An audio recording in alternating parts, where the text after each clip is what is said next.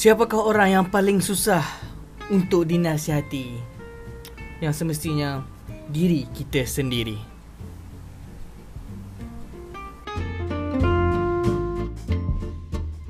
Alright, jangan lupa like dan uh, tekan butang subscribe serta tekan butang loceng di YouTube channel Pak Su. Kling kling kling kling.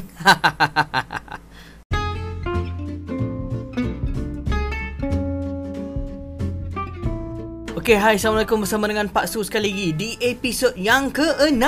6, 6, 6. cerita ini tidak ada berkait yang hidup maupun yang mati. Ini hanyalah uh, kisah-kisah yang diceritakan oleh buku uh, koleksi kisah ceria akhlak mulia, pengasuh akhlak mulia daripada Garfullah Din uh, karangan dia. Alright. Kita akan teruskan dengan episod yang seterusnya.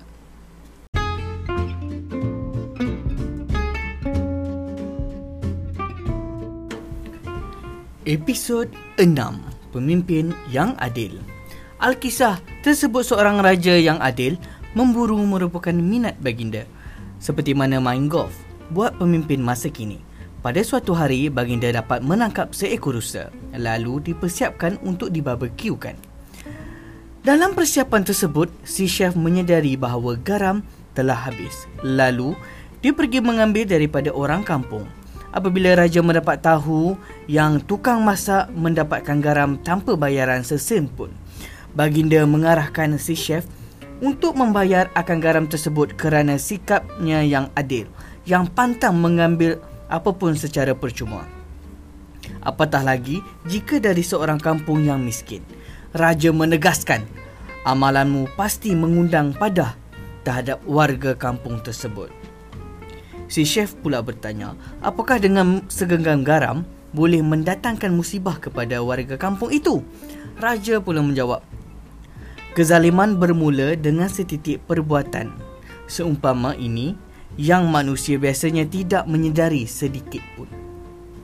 Ketahuilah engkau, jika raja mengambil sebiji buah secara percuma, maka kuncu-kuncu raja akan menghabiskan bukan sekadar buah, malah pokok bersertakan dengan akar-akarnya sekali.